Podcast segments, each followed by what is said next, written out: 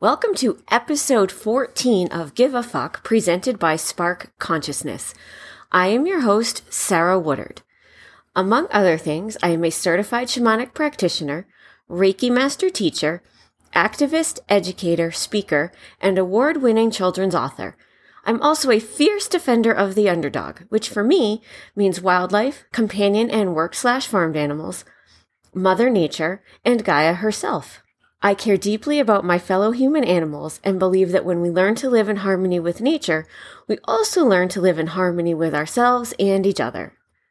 I am fearless about doing my own inner work and growth, and am passionate about helping create a world where all beings are respected and honored. I have a deep connection to Gaia and feel particularly connected in the presence of the beautiful Colorado Front Range. When I'm not busy working to present information about living in harmony with Mother Nature, I share my time with three wonderful cats, enjoy bird watching, and experiencing all the outdoors has to offer. My life journey to this point has been filled with twists, turns, and changes, as has everyone's. For me, the constants from birth to now are a strong connection to Gaia, a deep seated need to serve and help create a more compassionate and healthy world, and a love of both learning and sharing my knowledge. Those lifelong constants are what brought me to this point. All of the knowledge I've acquired in the process of learning to live my life in harmony, as well as new information I come across, are the inspiration for and knowledge bombs presented in this podcast. Through connection to nature, I help young millennial women and others feeling lost define their values and find their true purpose in life.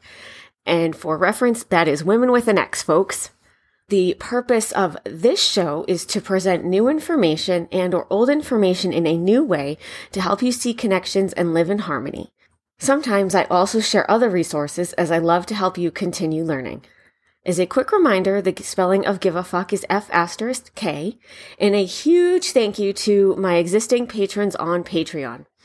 So a quick life update. I mentioned in the last show how I had kind of given the universe a deadline uh, regarding some aspects of searching for this unicorn house. That deadline passed and it did not appear. The house has not arrived in into my existence, into my line of sight yet.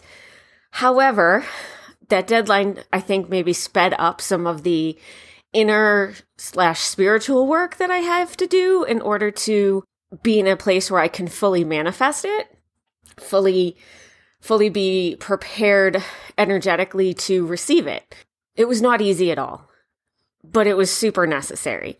And I'm not going to go into a ton of the details here because it was a super super personal but also very advanced spiritual stuff and this is not the podcast to talk about that just know that we all get stuck sometimes when we're trying to create the life that we want to live and that's usually time that we have to do some growing and some changing in some way.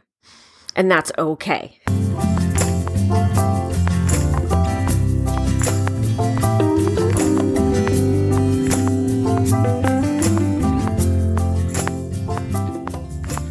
At this point, I would normally move on to questions submitted via Patreon, since every Patreon subscriber has the ability to ask a question that I will answer right here on the show.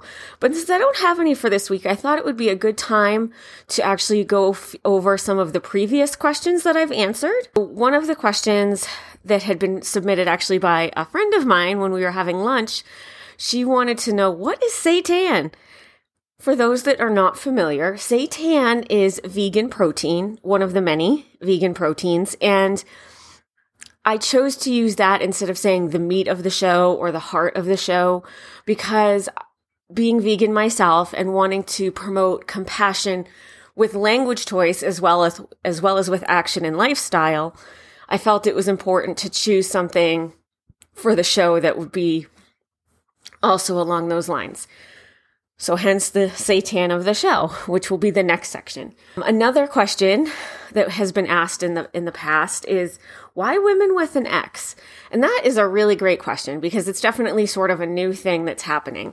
You know, traditionally women is spelled, you know, W O M E N or A N for woman, and clearly that brings in the male aspect of it and with how gender is very fluid and people are becoming more aware of gender fluidity, it's become necessary to have some different spellings to sort of embrace that. So women with an X, as I understand it, is anyone who identifies as female, regardless of your birth gender. Women with a Y is someone who is probably born female and has a uterus, regardless of how they identify. So I'm using women with an X because for me, if you identify as female, probably this is going to resonate for you somehow. If you don't identify as female, I still love you. I still think you're great. This may not be as meaningful for you, but you're still welcome to tune in if it does. So that's some examples of some questions that we've had in the past. Again, if you want to submit a question, just subscribe on Patreon and you can totally do that. For now, though, I am going to move on to the seitan of the show.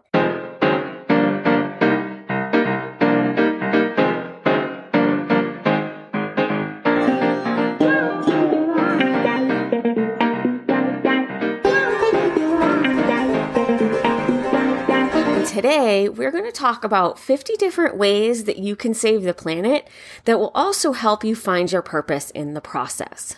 By this point, if you've been listening to anything I've had to say, you probably know that an important part of finding your purpose is exploring different activities and ideas because doing this helps you define your values and connect with others while discovering your passions. And all of this plays really key roles in figuring out what it is you're here to do. So these 50 ways to save the planet help you do all of that exploration through connection with nature.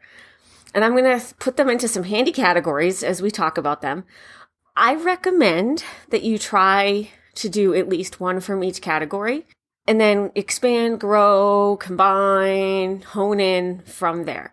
You definitely do not have to do all 50. No one can do everything, but everyone can do something and it all adds up. So the first category we're going to talk about is lifestyle. You can reduce your energy consumption. And this can be done by turning off lights, when you leave a room, using LED bulbs, and weatherizing your home. You can drive less. If you can walk, bike, or take public transportation instead of driving, that's always helpful. If you do have to drive, try to carpool or take advantage of ride sharing services. Sometimes this is even cheaper than buying gas, especially right now with the crazy gas prices we've got going on. You can go vegan. Meat production is a major, major contributor to climate change. By eating less meat, you can help reduce your impact on the environment. You can recycle and compost. It greatly reduces the amount of stuff that goes into landfills. And if you are going to compost and you have space to do so, starting a worm bin is a really good idea. I know it sounds a little strange, but worm bins actually increase the speed at which the compost is broken down because worms eat that stuff and they break it down into organic matter, which you can then have as nutrient rich soil that or compost that can be used to fertilize your plants. You can use less water by taking shorter showers, fixing leaks, turning off the faucet when you brush your teeth, and watering your lawn less often, or just getting rid of your lawn, which we're going to talk about in just a couple more. You can try to buy local and sustainable products whenever possible. In doing that, you're supporting businesses that are committed to protecting the environment and you're supporting your community, which is always a good thing to do. You can avoid single use plastics. This is stuff like plastic bags, straws, water bottles. And by water bottles, I don't mean like the refillable ones. I mean the ones that you get in a case at the store. This, this plastic, it can't really be recycled even though it says recyclable on it. Generally speaking, what happens in recycling with other materials is it's broken down and then made into something very similar to what it was before. Like glass, a glass bottle, they break it down, they melt it down, and they make a new glass bottle. With plastics, it deteriorates during this process. So if it started life as a plastic bottle, it can't be made into another plastic bottle. And so far too much of this plastic winds up in as litter and in the oceans and damaging critical habitats. It's not a good thing. You can choose sustainable fashion. When you buy clothes, look for items that are made from sustainable materials and produced in an ethical way. You can look for the Fair Trade certification as one way to do this, but there are definitely other ways as well. You can reduce your food waste. Food waste is actually like a major contributor to climate change because of how farming works in this country.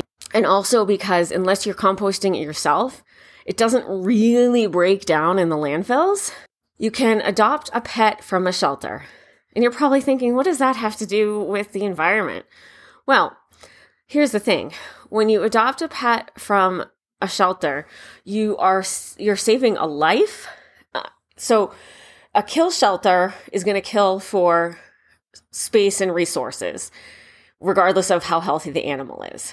So that's not compassionate first of all, but it's also a great way to inject more chemicals and more foreign bodies literally into the ground that we don't need a no kill shelter, which there are far too few of them in this country, they won't kill just for space.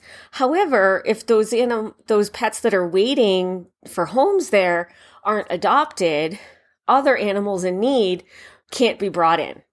So either way, you're saving a life and you're doing something that's compassionate and you're helping the environment. Adopt, don't shop peeps. All three of my kitties are shelter cats and every every um, pet I have ever been a parent to has been from the shelter. It's very satisfying to do that, I believe. You can plant natives instead of lawns, and so natives is going to be determined by where you live, not how the plant behaves, and you can ask whatever cooperative extension is in your area for more information on how to do that. Some places even have programs in place to help you through this process of replacing your lawn with an, with native plants. You can bring your own reusable grocery bags when you go shopping. You can use natural pest control methods instead of chemicals. And you can be a role model. Any of these changes that you make in your own life will inspire other people to do the same. All right, so the next category is community involvement. Volunteering is a great way to do this. If you're specifically thinking about the environment, volunteer for a local environmental organization, school, or anywhere else that helps to protect the planet. You're also this way going to meet other people. Get involved in politics. Voting for sure. Make sure that they support environmental protections and any other issues that you believe in. Or you can even run for office yourself. You can write to your elected officials about environmental issues that are important to you. This is a really great way to make your voice heard and to influence policy decisions. And to continue with this writing idea, if you like to write, write letters to the editor. It's often a really effective way to share your opinions with your community and raise awareness. You can support environmental education. If you have kids, teach them about the importance of protecting the planet and if not, or even if you do, either way, you can volunteer at your local environmental education center or a school. You could start a community garden. This is a really good way to get to know your neighbors and to grow your own food. You could also host a potluck dinner. Again, you're going to get to know your neighbors and your community, and you're also going to be reducing food waste adopt a highway or a park area. You've probably seen those signs, you know, this, this bridge adopted by whatever organization or this highway adopted by whatever organization. And the idea with that is that you and the group that you put together are responsible for keeping that space clean and free of litter.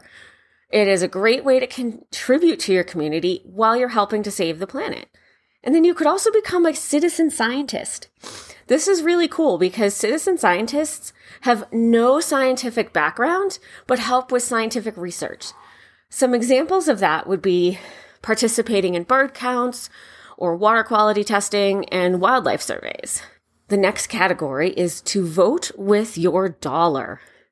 As consumers, we have huge power with how we spend our money. It may not seem like that $5 that you spend on something is a big deal because out of your pocket, maybe it's not. But when enough people can spend $5 on that thing, it sends a message to that company that what they're doing, people like it. And so they don't change. If instead you spent maybe $7 to buy that exact thing by a company whose values you support, that also sends a message. So these are some different ways to vote with your dollar. You can support renewable energy sources. Support businesses that are committed to sustainability. You can drive a fuel efficient car, buy used products whenever possible, repair things instead of replacing them, donate unwanted items to charity, buy in bulk to reduce packaging waste, assuming you have a place to store it, of course, shop at thrift stores and consignment shops, choose eco friendly cleaning products, buy recycled paper products. You could also donate to environmental causes. This is a very direct message to those nonprofits and or other organizations that you believe in what they're doing and you want them to be successful. And you'd be surprised how far that $5 with them can go. You can invest in sustainable products and services as opposed to whatever your mutual fund that you signed up for dumps you into. This is really a powerful way to send a message to corporations about what it is that you support and want to see in the world. You can start a business that helps solve an environmental problem. You could invent a new product or technology that helps with the environment. You could adopt a tree.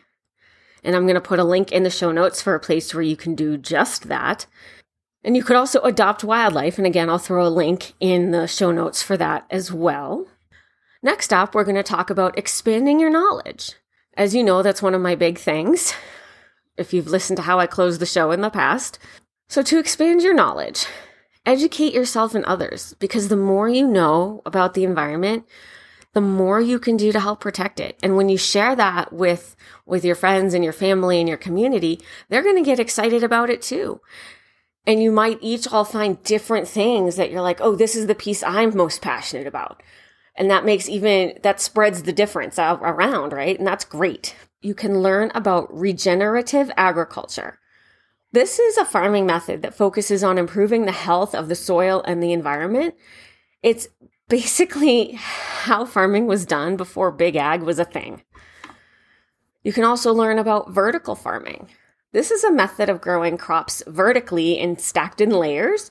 It can be done indoors or outdoors, so it uses much less land and water than other farming methods. You could learn about a circular economy. This is a very interesting concept to me, and I don't know a ton about it, but it's basically an economic model that aims to eliminate waste and pollution as part of this this economy. Things get reused not just by individuals. It's it's pretty interesting.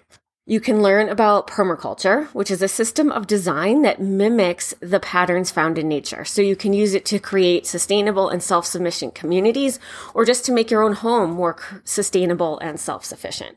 And then the final category is to get creative. We all have that inner creative spark that needs to be nurtured in some way. And it's expressed differently for everyone. So here are just some few ideas for how you can get creative to help save the environment.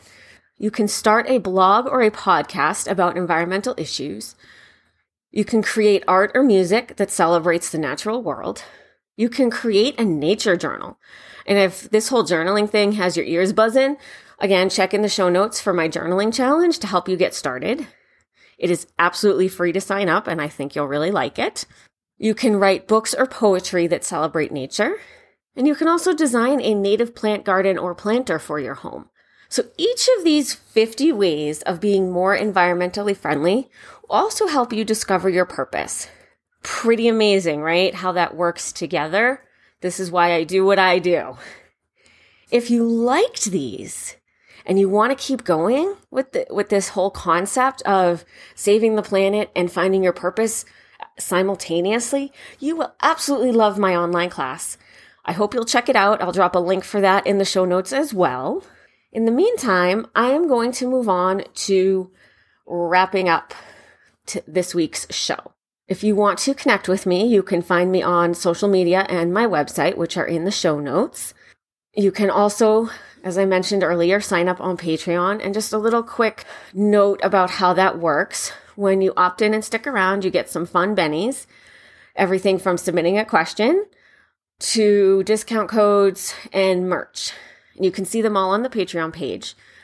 10% of every dollar you spend with me, whether it's on Patreon to sign up for a different offering, wherever it is, if it comes, if it comes to me at the end, 10% of that goes to charitable causes that help make the world a more compassionate place.